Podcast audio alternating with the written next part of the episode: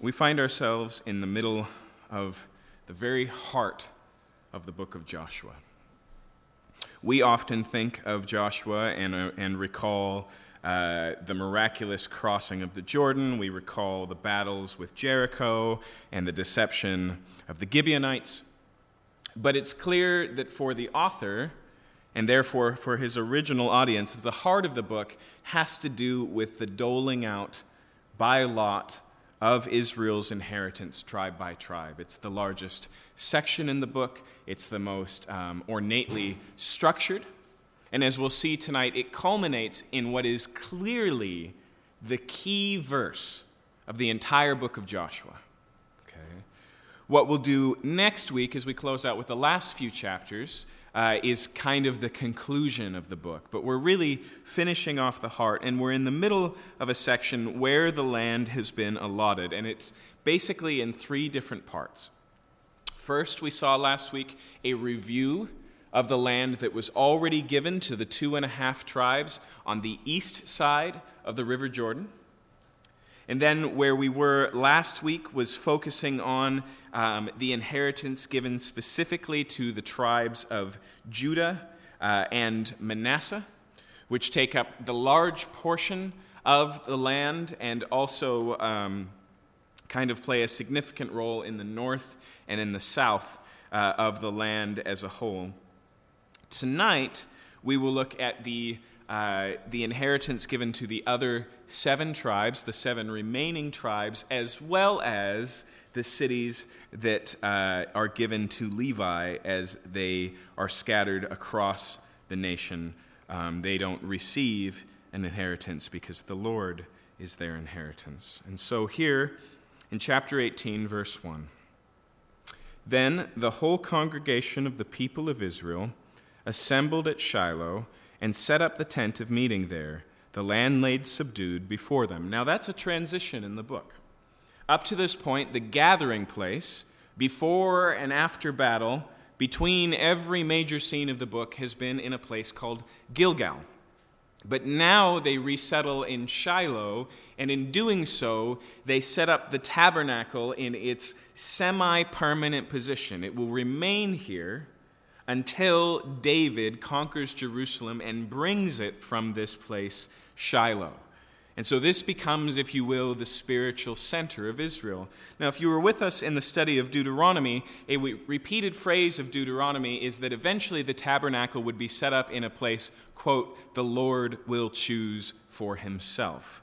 For the time being, that's Shiloh. And so this becomes, if you will, the new headquarters for the nation of Israel. And it's from here we see in verse 2 there remained among the people of Israel seven tribes whose inheritance had not yet been apportioned.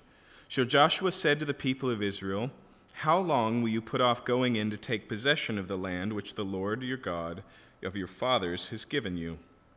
Provide three men from each tribe, and I will send them out, that they may set out and go up and down the land. They shall write a description of it with a view to their inheritance, and then come to me.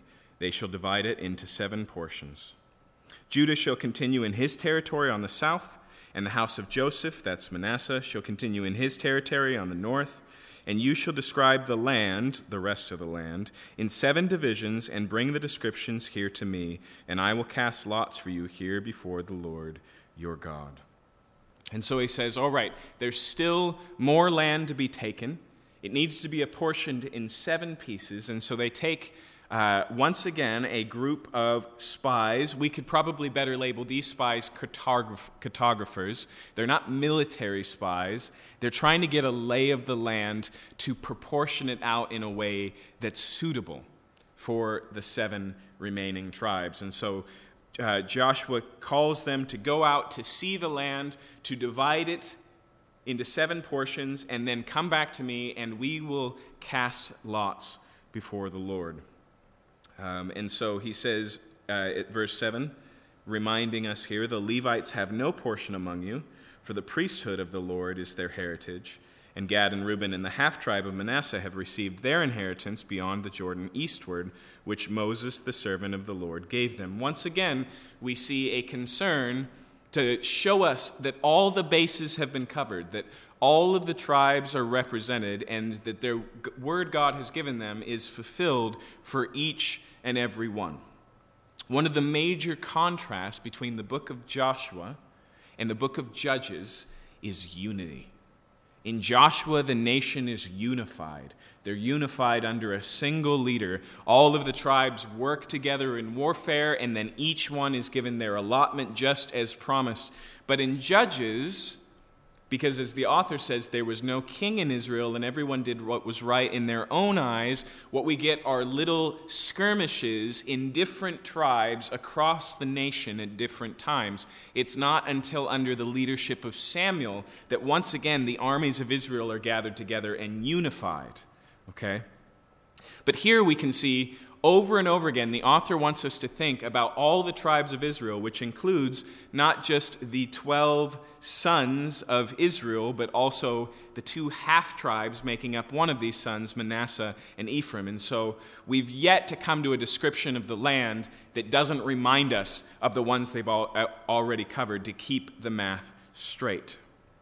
Okay, so verse 8 the men arose and went and Joshua charged those who went to write up the description of the land, saying, Go up and down in the land and write a description and return to me, and I will cast lots for you here before the Lord in Shiloh. Notice the repetition in verse 8. We just read that, word for word. The only difference here is now it's put active. Here's what Joshua commanded. Here's what the people did according to the commandment of Joshua. The emphasis, of course, is one of full obedience.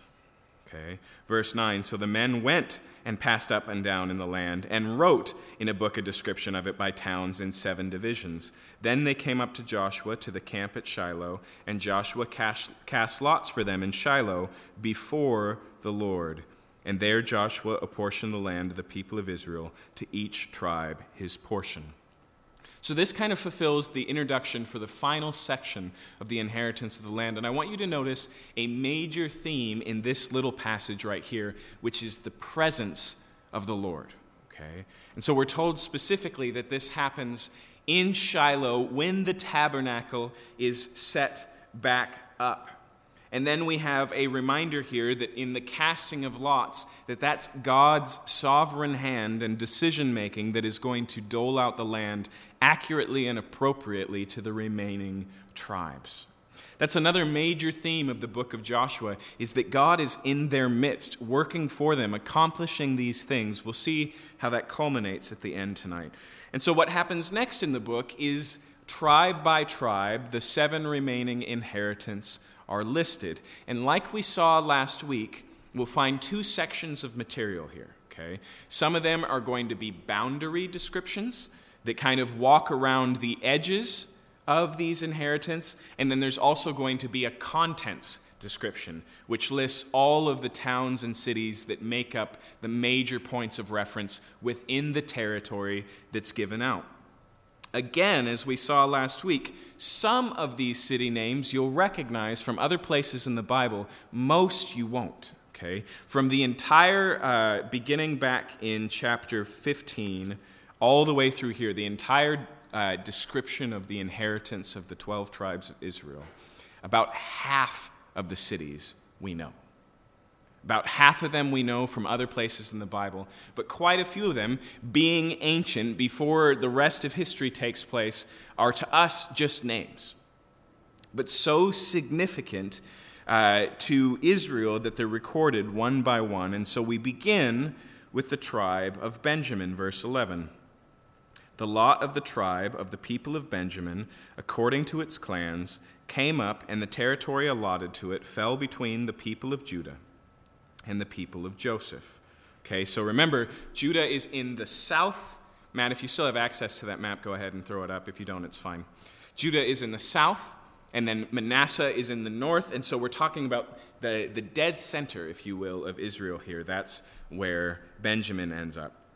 So on the north side, their boundary begins at the Jordan River, and then the boundary goes up the shoulder north of Jericho then up through the hill country westward, and it ends at the wilderness of Bethaven. From there, the boundary passes along southward in the direction of Luz to the shoulder of Luz, that is Bethel. Then the boundary goes down to Adaroth Adar on the mountain that lies south of Lower Beth Horon. Then the boundary goes in another direction, turning on the western side southward from the mountain that lies to the south, opposite Beth Horon. Now, I want you to notice the way these descriptions are described are um, eye of the beholder descriptions. They're from the perspective of somebody walking the line. Do you see that? And so it says, when you get to this point, you turn westward and you walk this far. Why? Because these are the descriptions from the spies, from the cartographers who went out. And so they've traced these boundaries. So if you look at the, at the map up there, it's almost impossible to see but Judah is the big blue one in the south. Manasseh is the green one about halfway up. And then in the middle of them is actually three tribes. And the smallest one, which is kind of yellow, is Benjamin. So it, it starts uh, just a little bit west of the Dead Sea and it just fills in a little pocket there. That's what we're reading about right now. Um, picking up again, um, opposite Beth Horon, this is in verse 14. And it ends at Kiriath Baal, that is Kiriath Jearim, a city belonging to the people of Judah. This forms the western side. And the southern side begins at the outskirts of Kiriath Jearim, and the boundary goes from there to Ephron to the spring waters of Nephtoah. And the boundary goes down the border of the mountain that overlooks the valley of the son of Hinnom, which is at the north end of the valley of Rephaim and it goes down to the valley of Hinnom, south of the shoulder of the Jebusites, downwards to Enrogel. Now, if you're recognizing a couple of those places, that's because we're brushing up against Jerusalem, which is uh, where the Jebusites are. Okay? Uh, and that's also why there's so many valleys there. It's hill country. Verse 17.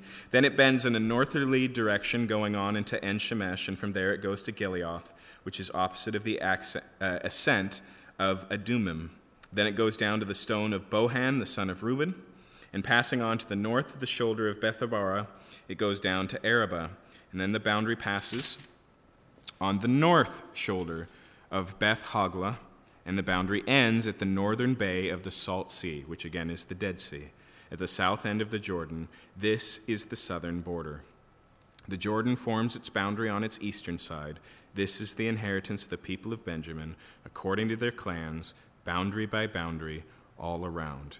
And so the boundary description is given, and then the contents description is given. Here are the significant cities within this territory. The cities of the tribe of the people of Benjamin, according to their clans, were Jericho, Beth Hoglah, Emek Keziz, Beth Araba, Zemarim, Bethel, Avim, Para, Ophrah, Shepharam Moni, Ophni, Geba, twelve cities with their villages, Gibeon, Ramah, Beeroth, Mizpah, che, uh, Chephirah, Moza, Rechem, Epril, Terala, Zela, Haeleph, Jebus, that is Jerusalem, Gibeah, and Kiriath Jearim, 14 cities with their villages. This is the inheritance of the people of Benjamin according to his clans.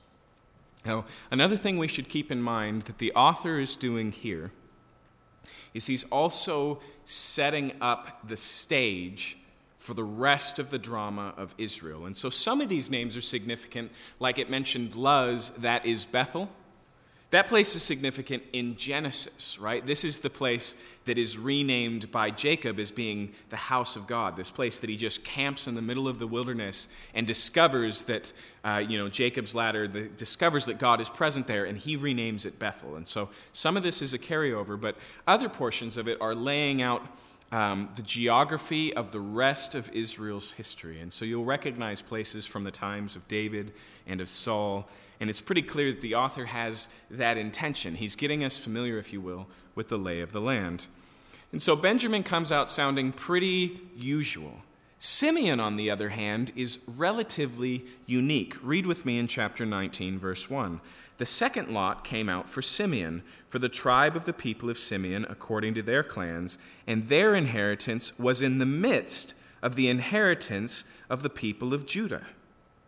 Okay? That's what makes Simeon's inheritance unique. If you look at the map, it's the hole in the donut of Judah, right? It's right there in the middle. In fact, what we find here um, is not a boundary list, but a collection of cities that are given. And so even that map's a little bit misleading because Simeon doesn't have its own territory and Judah has lost it. They settle with Judah in Judah's territory and are assigned particular cities that actually, initially, if you go back and read, many of which were already mentioned as being Judah's territory. And so it continues here, and it says, verse 2 they had for their inheritance Beersheba, Sheba, Moladah, Hazar Shual, Bela, Ezem, Eltolad, Bethuel, Hormah, Ziklag, Beth Marcaboth, Hazar Susa, Beth Lebaoth, and Sharuhen, thirteen cities with their villages, Ain, Rimmon, Ether, Ashan, four cities with their villages, together with all the villages of these cities as far as Baalath Beer and Ramah of the Negev. This was the inheritance of the tribes of the people of Simeon according to their clans. Now, if you were reading this for the first time, you're scratching your head and going, wait, what? And then we're given an explanation. It says in verse 9 the inheritance of the people of Simeon formed part of the territory of the people of Judah because the portion of the people of Judah was too large for them. The people of Simeon obtained an inheritance in the midst of their inheritance. And so, what we're told here is that Judah had so much territory, they had room, and Simeon settled in the midst. Now, there is another perspective to consider. Okay, and that goes all the way back to Genesis 49. Now, we're going to reference Genesis 49 a couple of times tonight. You could also look at the final prophetic words of Moses for the 12 tribes and then see how many of these things are fulfilled right here and now in the in the casting of lots for the inheritance of Israel. We'll touch on a few tonight. There are other places in Israel's history where some of this stuff prophetically comes to bear later. But some of it we start to see here. And one of those places has to do with Simeon. So if you go back and you look at Genesis chapter 49.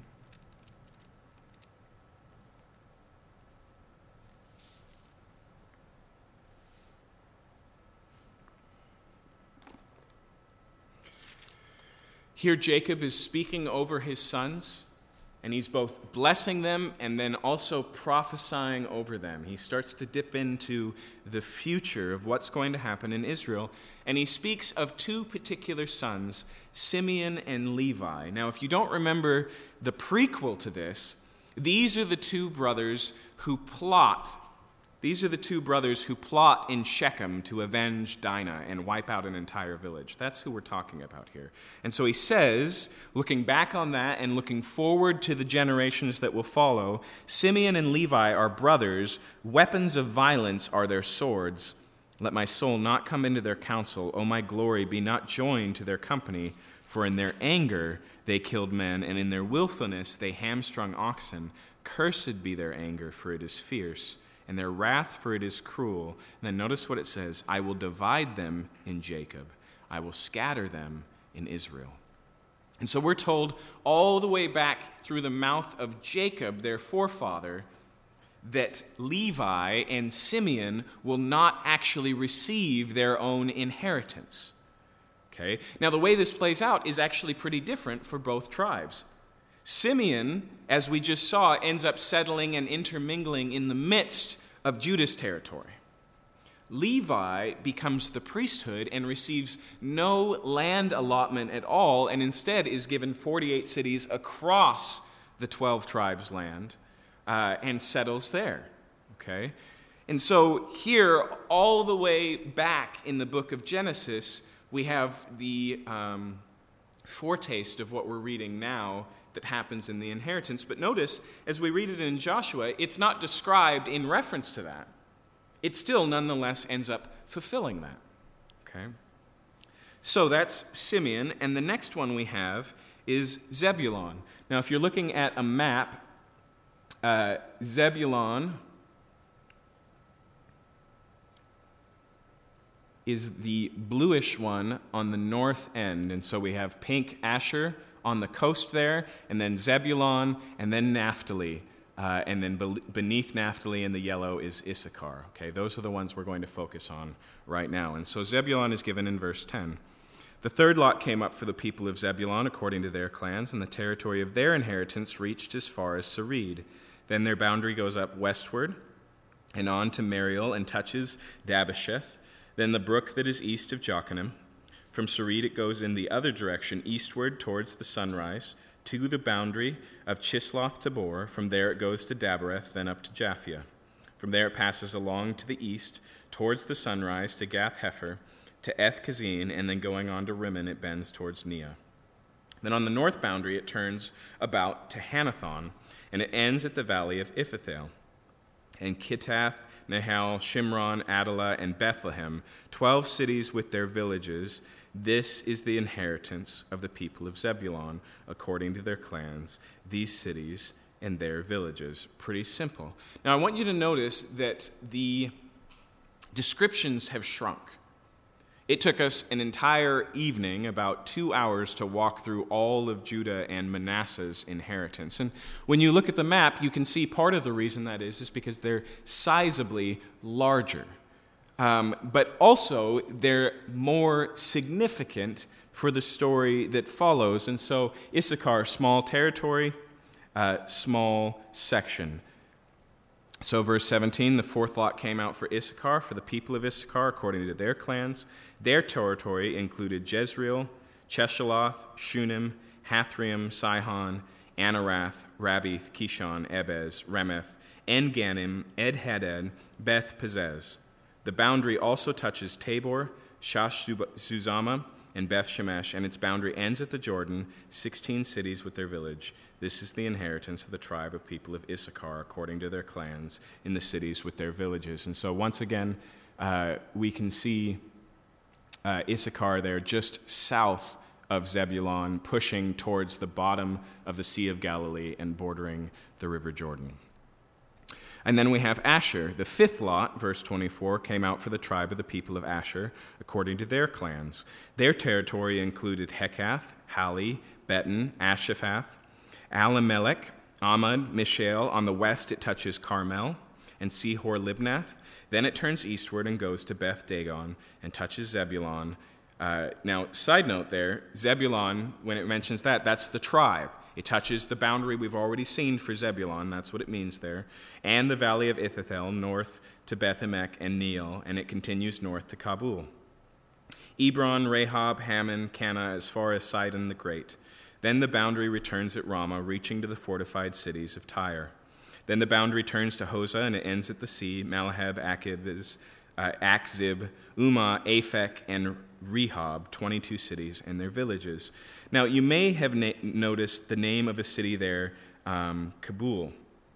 Kabul is of note, interestingly, because when David builds uh, his, uh, sorry, when Solomon builds his temple, he hires a woodsman, a workman from Tyre, okay, from this same area, and he gives him some of these cities, and they're all in this region that's just labeled by that time Kabul, okay? Um, and so we notice Tyre is mentioned there as well.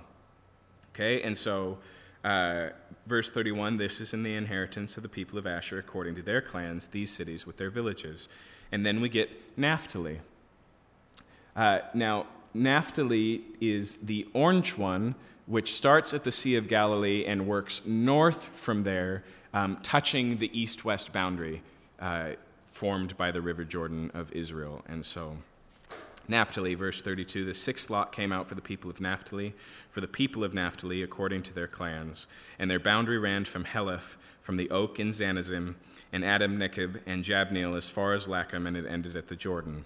Then the boundary turns westward to Aznoth Tabor, and goes from there to Hukkok, touching Zebulun at the south, and Asher on the west, and Judah at the east of the Jordan. The fortified cities are Ziddim, Zer, Hamath, Rakith, Chinnereth, Admah, Ramah, Hazor, Kedesh, Edrei, and Hazor, Yiron, Migdal, uh, Migdal, El, Horem, Beth Anath, and Beth Shemesh, 19 cities with their villages. This is the inheritance of the tribe of the people of Naphtali, according to their clans and their cities with their villages. Now that we've looked at Zebulun and Naphtali, we can set the stage for something else, and this we find in the book of Isaiah.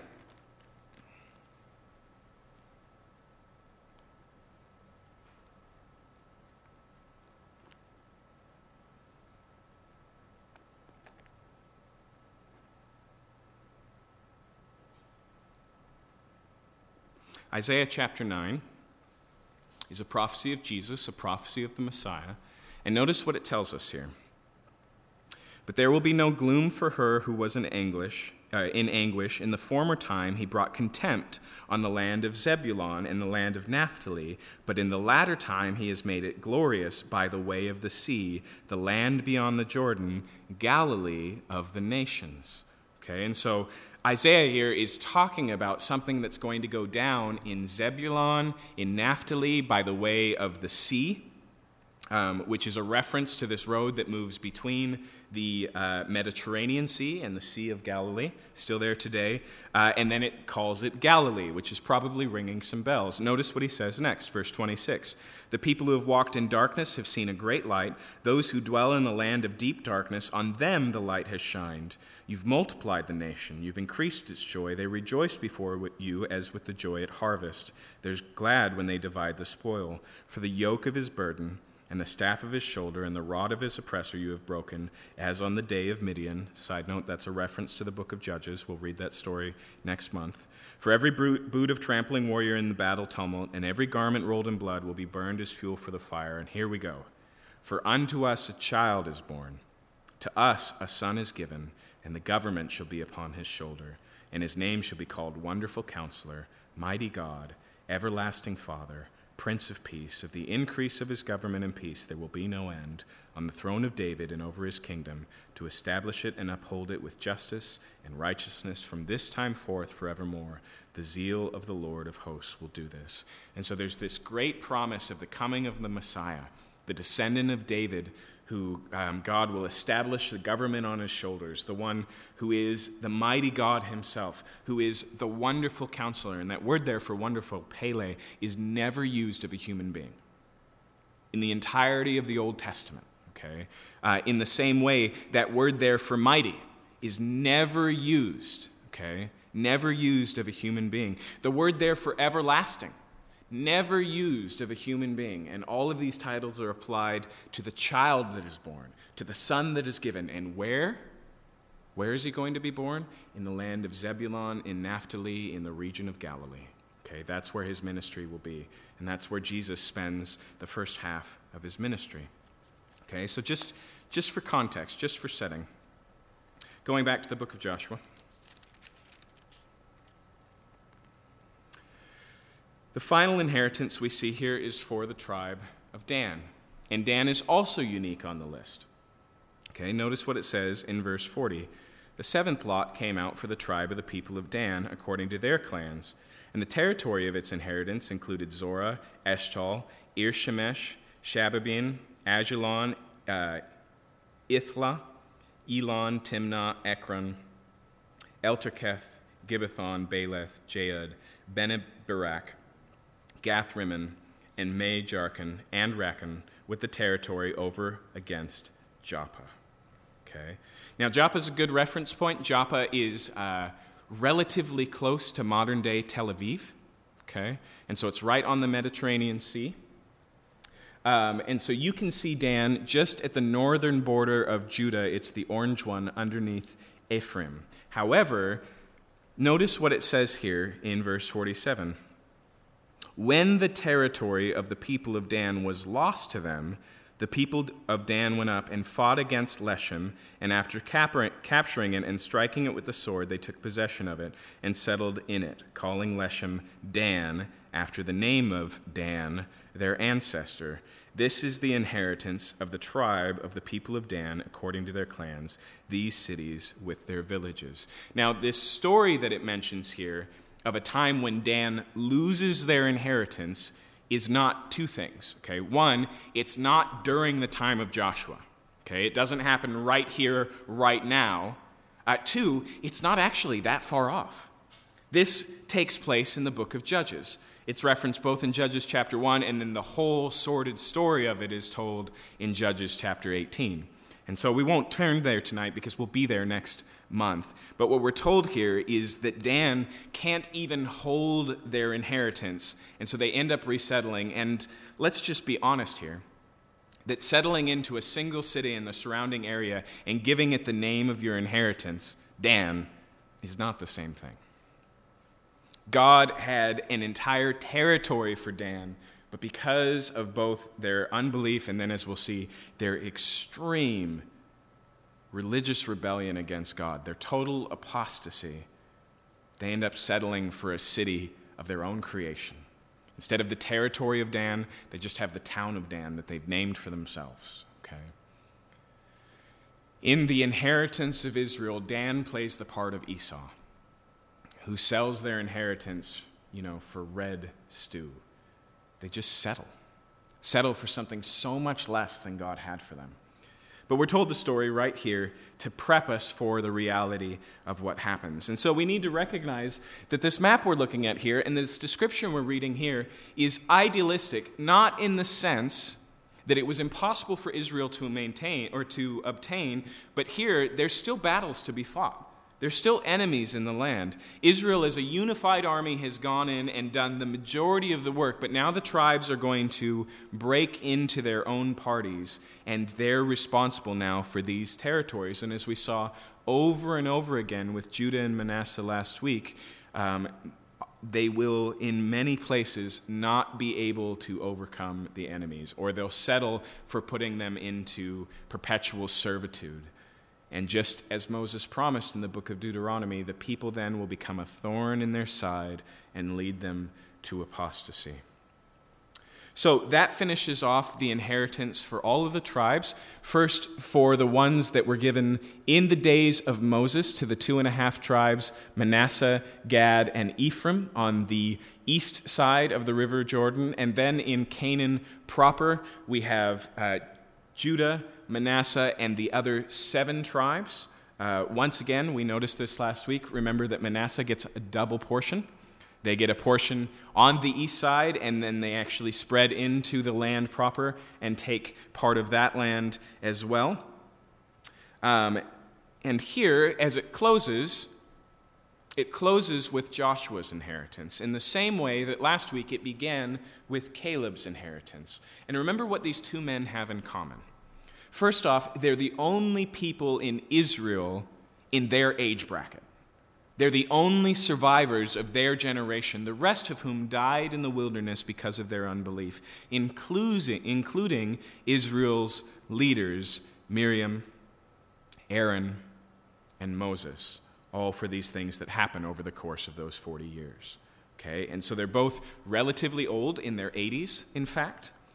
On top of that, they are the two faithful spies who went in as representatives of their own tribes, along with 10 other representatives of the other tribes, to spy out the land. And only Joshua Caleb, and Caleb came back and gave a report that God can do this, that the land is good, that He uh, has promised these things and is able to fulfill it, etc. And so, as the inheritance is laid out in the book of Joshua, we have these two great examples at the beginning and the end not just are they worthy of their inheritance, and so their story is included, but they're wrapped around the story because one of the author of Joshua's major points is that God is still capable in the days that the book was written of fulfilling the promises that he has made. Okay. One of the repeated refrains we see throughout this book is to this very day. It's said over and over again. So we discover, for example, um, that Rahab's family lives in the midst of Israel to this very day. We discover that the Gibeonites are still residing in Israel to this very day. We discover that the memorial stones that are set up uh, as, as Moses commanded in Deuteronomy are still visible to this very day. And so when you couple that with the structure of this book, which is a evidence of the fact that God is faithful, the heart of the author, who like again, uh, who again I have suggested is probably Samuel, okay, the author laying behind the final version of Joshua, Judges, as well as very potentially First and Second Samuel. And so he's looking, and the message he wants to convey is not just the inheritance that God has given is good, but God is still faithful of fulfilling his promises. Okay? And so here, Caleb in the beginning and Joshua are upheld as those who believed in the promises of God. And so here in verse 49, when they had finished distributing the several territories of the land as inheritance, the people of Israel gave an inheritance among them to Joshua, the son of Nun. Now, I like the way that that's worded Because if you look back over the inheritance, except for the two and a half tribes that were given their land by Moses, Joshua is the primary actor of the last five chapters. He's the one who, by the casting of lots, along with Eleazar, is making the choice. He's the one who sends out the spies. He's the general who led the armies. But here, it's the people of Israel giving Joshua his portion. Okay? There's a responsiveness to Israel here.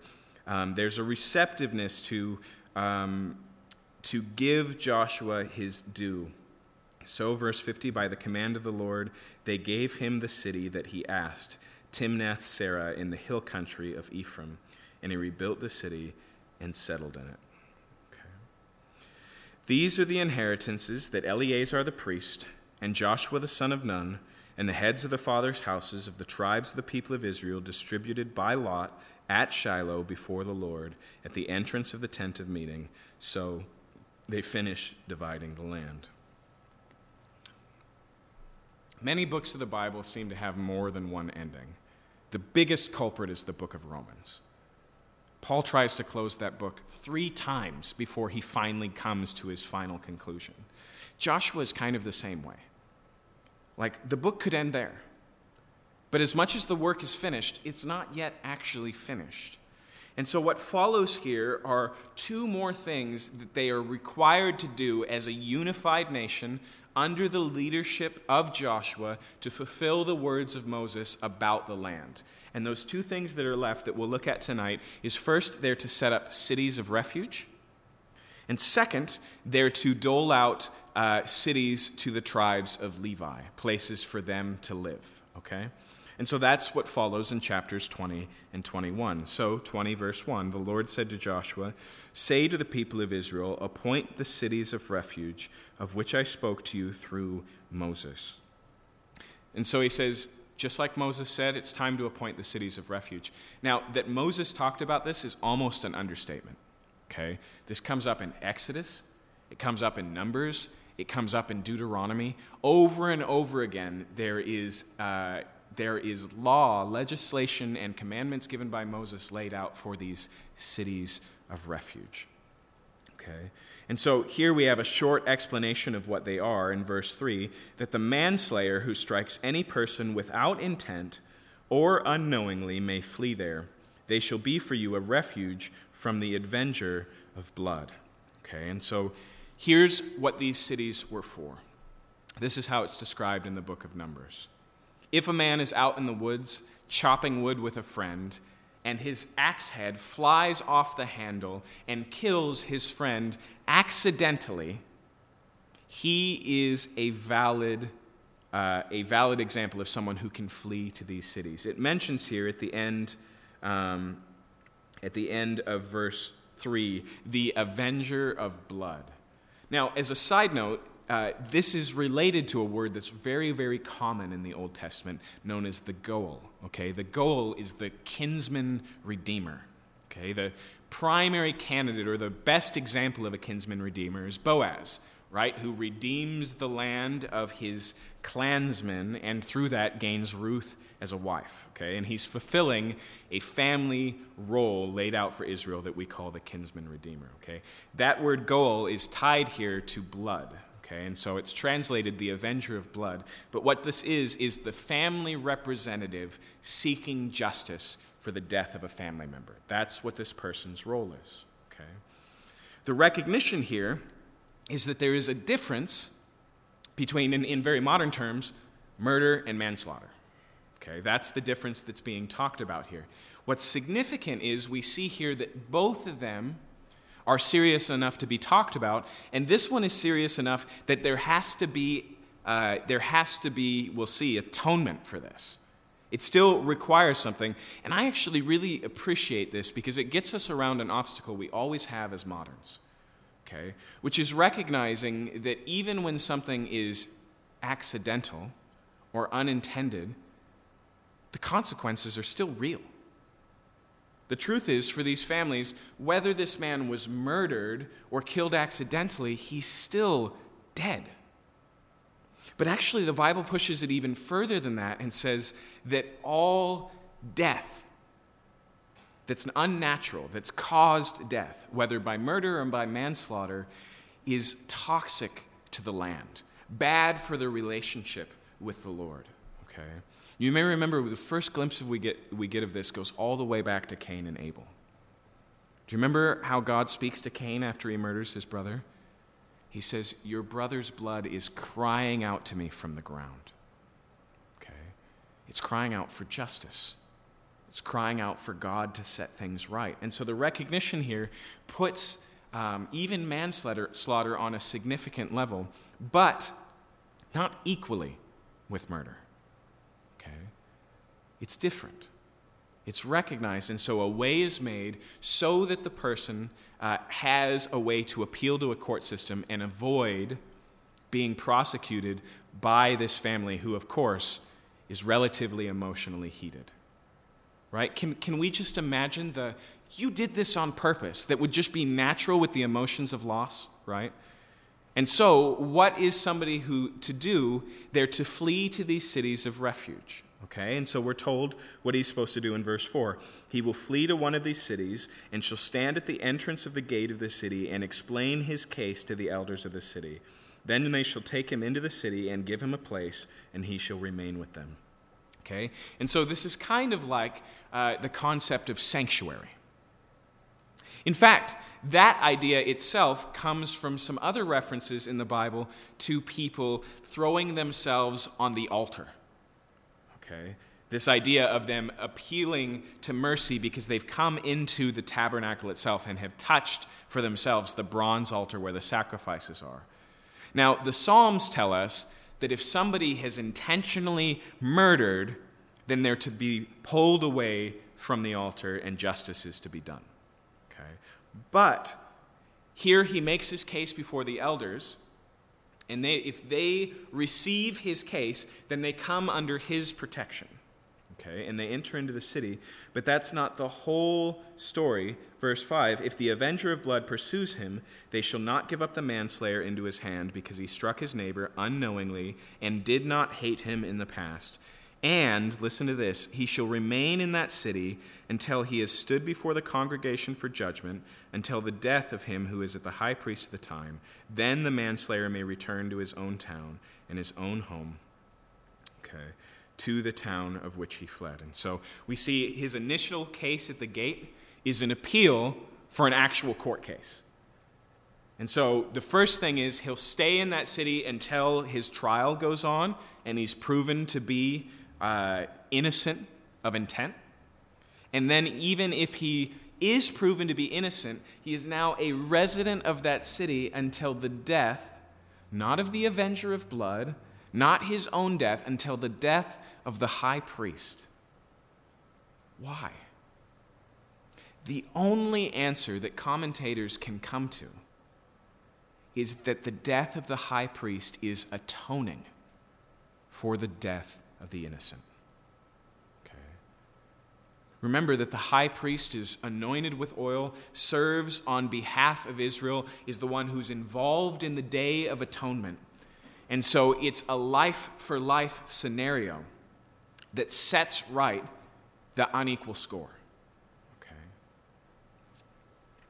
Now, it's no surprise that although the, New, although the New Testament doesn't speak of the cities of refuge, as being a image of Jesus, we have a hard time shaking the comparison.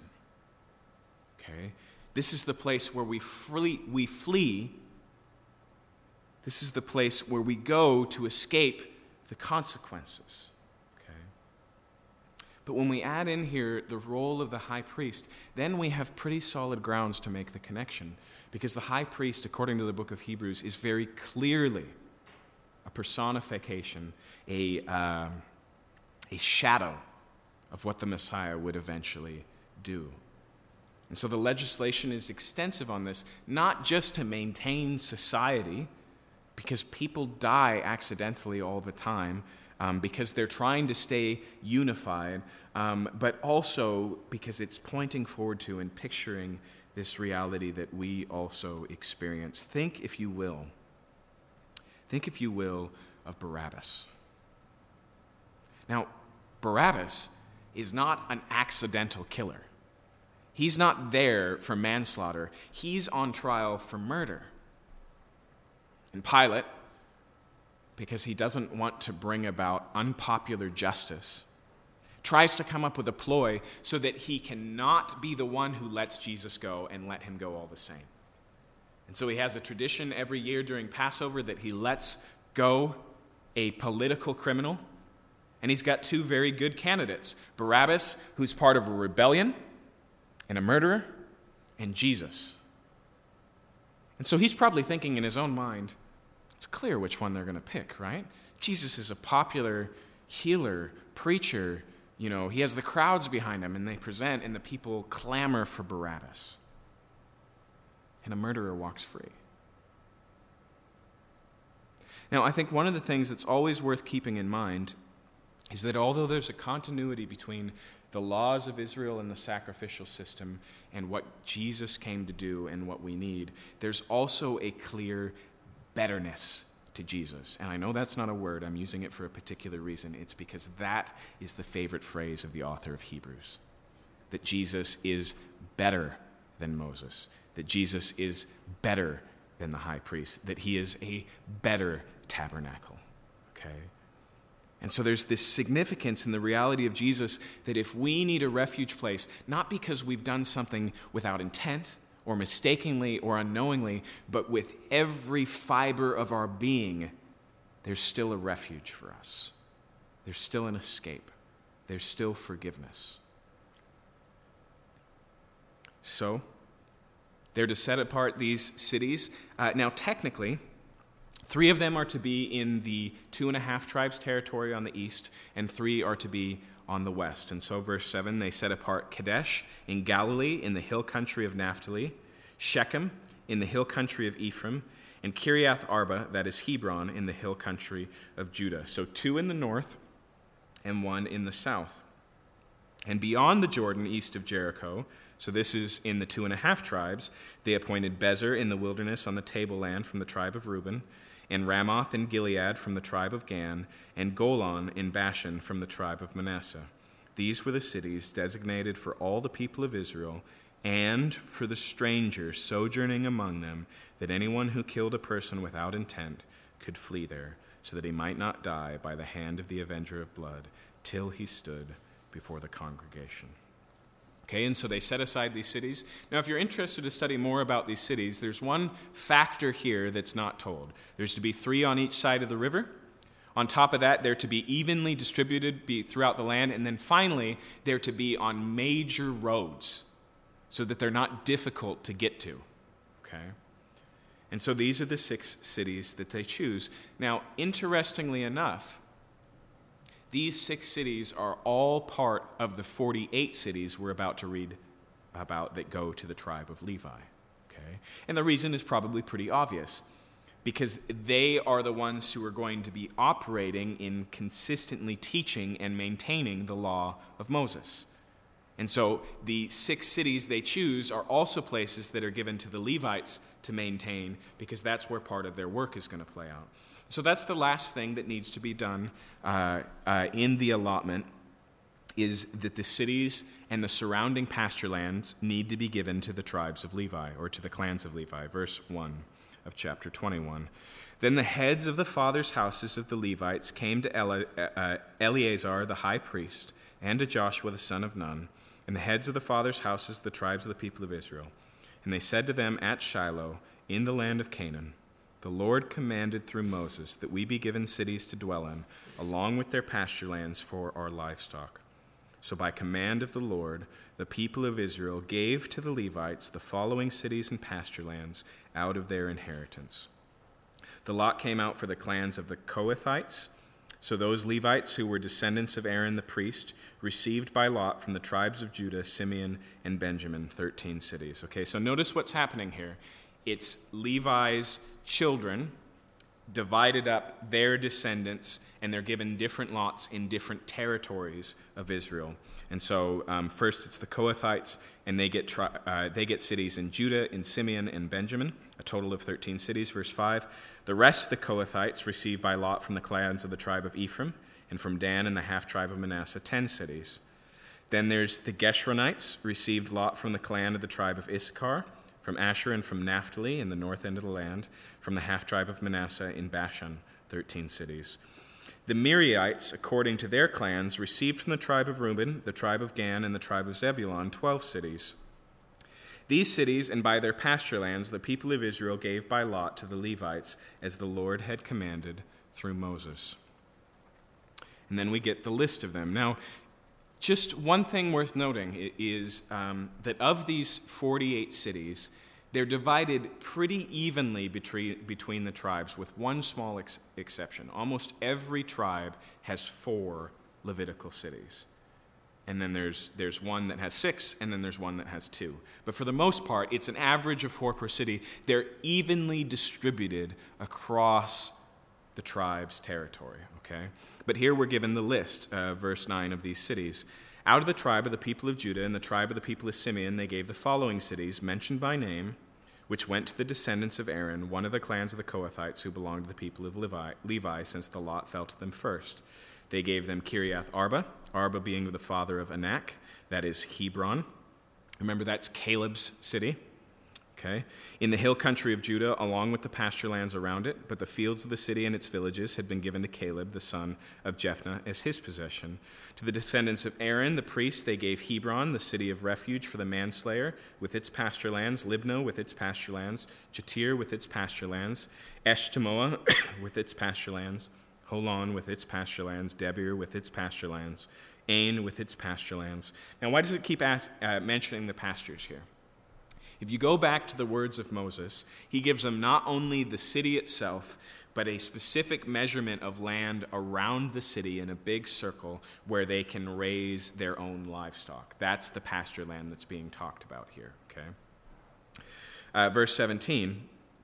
Then, uh, well, I guess we can read 16 just for good pleasure. Ain with its pasture lands, Juttah with its pasture lands, Beth Shemesh with its pasture lands, nine cities out of these two tribes. Then out of the tribe of Benjamin, Gibeon with its pasture lands, Geba with its pasture lands, with its pasture lands, Almon with its pasture lands, four cities. The cities of the descendants of Aaron, the priests, were in all thirteen cities with their pasture lands. As to the rest of the Kohathites, belonging to the Kohathite clan of Levites, the cities allotted to them were out of the tribe of Ephraim. To them were given Shechem, the city of refuge for the manslayer with its pasture lands in the hill country of Ephraim, Gezer with its pasture lands, Kibzaim with its pasturelands, Beth Horon with its pasturelands, four cities. Out of the tribe of Dan, Elteke with its pasturelands, and Gibbethon with its pasturelands, Aijalon with its pasturelands, Gathrimmon with its pasturelands, four cities. And out of the half tribe of Manasseh, Taanach with its pasturelands and Gathrimmon with its pasturelands, two cities. So there's one of the exceptions. Manasseh only has two, where everyone else averages four. The cities of the clans of the rest of the Kohathites were ten in all with their pasture lands. And to the Gershonites, one of the clans of Levites were given out of the half tribe of Manasseh, Golan and Bashan with its pasture lands, the city of refuge for the manslayer, and Bestra with its pasture lands, two cities. And out of the tribe of Issachar, Kishion with its pasture lands, Daberath with its pasture lands, Darmuth with its pasture lands, En Gannim with its pasture lands, four cities and out of Asher, Mishael with its pasturelands, Abdon with its pasturelands, Helkath with its pasturelands, and Rehob with its pasturelands, four cities. And out of the tribe of Naphtali, Kadesh and Galilee with its pasturelands, the city of refuge for the manslayer, Hammoth Dor with its pasturelands, and Kartan with its pasturelands, three cities. The cities of several clans of the Gershonites were in all thirteen cities with their pasturelands. Then we get the last allotment here. To the rest of the Levites, the Merarite clan were given out the tribes of Zebulun. Jokneam with its pasturelands, Kartah with its pasturelands, Dimnah with its pasturelands, Nahal with its pasturelands, four cities, and out of the tribe of Reuben, Bezer with its pasturelands, Jahaz with its pasturelands, Kedemoth with its pasturelands, and Mephilath with its pasturelands, four cities. Out of the tribe of Gad, Ramoth and Gilead with its pasturelands, the city of refuge for the manslayer, Manahaim with its pasturelands, Heshbon with its pasturelands, Jazer with its pasturelands, four cities in all. As for the cities of the several Merarite clans, that is, the remainder of the clans of the Levites, those allotted them were in all twelve cities. Verse 41 tells us the city of the Levites in the midst of the possession of the people of Israel were in all 48 cities with their pasture lands. These cities each had their pasture land around it. So it was with all these cities. Now, why is that so repetitive? Because it's a direct fulfillment of the command given in Numbers 35, verse 6, that they were to give 48 cities in all to the Levites with their pasture lands across the 12 tribes' inheritance. Okay? And so, once again, we see another mark of obedience of Joshua the leader and of the people of Israel in fulfilling the words of Moses. And now, in verses 43 through 45, we get the uh, summary of the entire book of Joshua.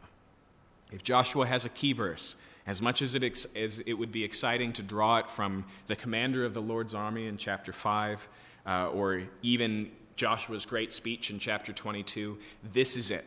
This is the clear heart of the book. Notice as we read it how it summarizes what we've seen as the content and the primary themes of the book. Thus, the Lord gave to Israel all the land that he swore to give to their fathers, and they took possession of it, and they settled there. And the Lord gave them rest on every side, just as he'd sworn to their fathers. Not one of all their enemies had withstood them for the Lord had given all their enemies into their hand. Not one word of all the good promises that the Lord had made to the house of Israel had failed. All came to pass. Okay. Now, the author is fully aware of the places that Israel falls short. What he wants us to understand, though, is that God has not. Right? That when it comes to God's promises, he promised them a land and they have it. He promised them rest from their enemies, and they have it. He, uh, he promised. Um, he promised many things, and it says here again in verse 45 not one word of all the good promises that the Lord had made to the house of Israel had failed. All came to pass. One of the great summary statements of the entire Old Testament, and I would suggest even of the New Testament, um, is when Paul says, even when we are faithless, he remains faithful. And if you read the history of Israel, that's what you see. You see a faithful God with a faithless people. And so here, all of the promises that he's given Abraham and Isaac and Jacob, all of the promises that he's made when he's called Moses and said, I will use you to bring a people out and I will bring them to the land that I had promised their ancestors. All of the promises that he's made to Joshua, saying, I am with you, being strong and courageous, all of them have been fulfilled. Every one of them has come to pass. Now, I want us to read these words through two lenses tonight. First, through the original audience. We know because of that repeated refrain throughout the book of Joshua of as it is to this day. That this book is written looking back on this history and so, here, the great message that the author has for the audience initially reading it is God is the same then as now. The land that God has promised still lays before us. The victory that He has promised is still ours to obtain. The rest that He has promised is still ours to enter into. God is a keeper of promises. But I think there's a second way that we should read this tonight because it's not just true that for Israel, God is the same yesterday, today, and forever. It's true for us. And I want to tell you this tonight that if your biography is ever written, this is the most, most appropriate final sentences that could fill your biography. And it's going to be different. God hasn't promised you a land in the middle of Middle East. He probably hasn't called you to do battle with his enemies and given you victory and rest from them. But in the large picture of your life, wherever it is that God is taking you, all of the great and precious promises, as the New Testament uh, refers to them, the one that Paul says are all yes and amen in Jesus, God will fulfill them all. And so, the advantage we have as Christians, the one that the original audience of Joshua had here, who have tasted and seen these things, who are living fruit because they woke up, they were even born into the land that God had promised their ancestors, miraculously brought out. Just like that original audience, we know the end of the story while we're still in the middle of it. Like many of you, I've read the book of Revelation, and God wins. Okay. And so I want to read these words again, and I want you to mentally edit them, amend them, if you will, to the end of your own story tonight, and then we'll pray. Thus the Lord gave to Israel all the land that he swore to give their fathers. And they took possession of it, and they settled there. And the Lord gave them rest on every side, just as he had sworn to their fathers. Not one of all their enemies had withstood them, for the Lord had given all their enemies into their hands. Not one word of all the good promises that the Lord had made to the house of Israel had failed. All came to pass. Let's pray.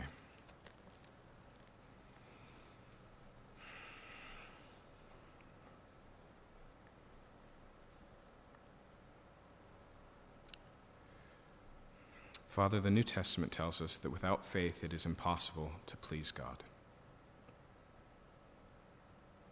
The New Testament tells us that hope that can be seen is not hope at all.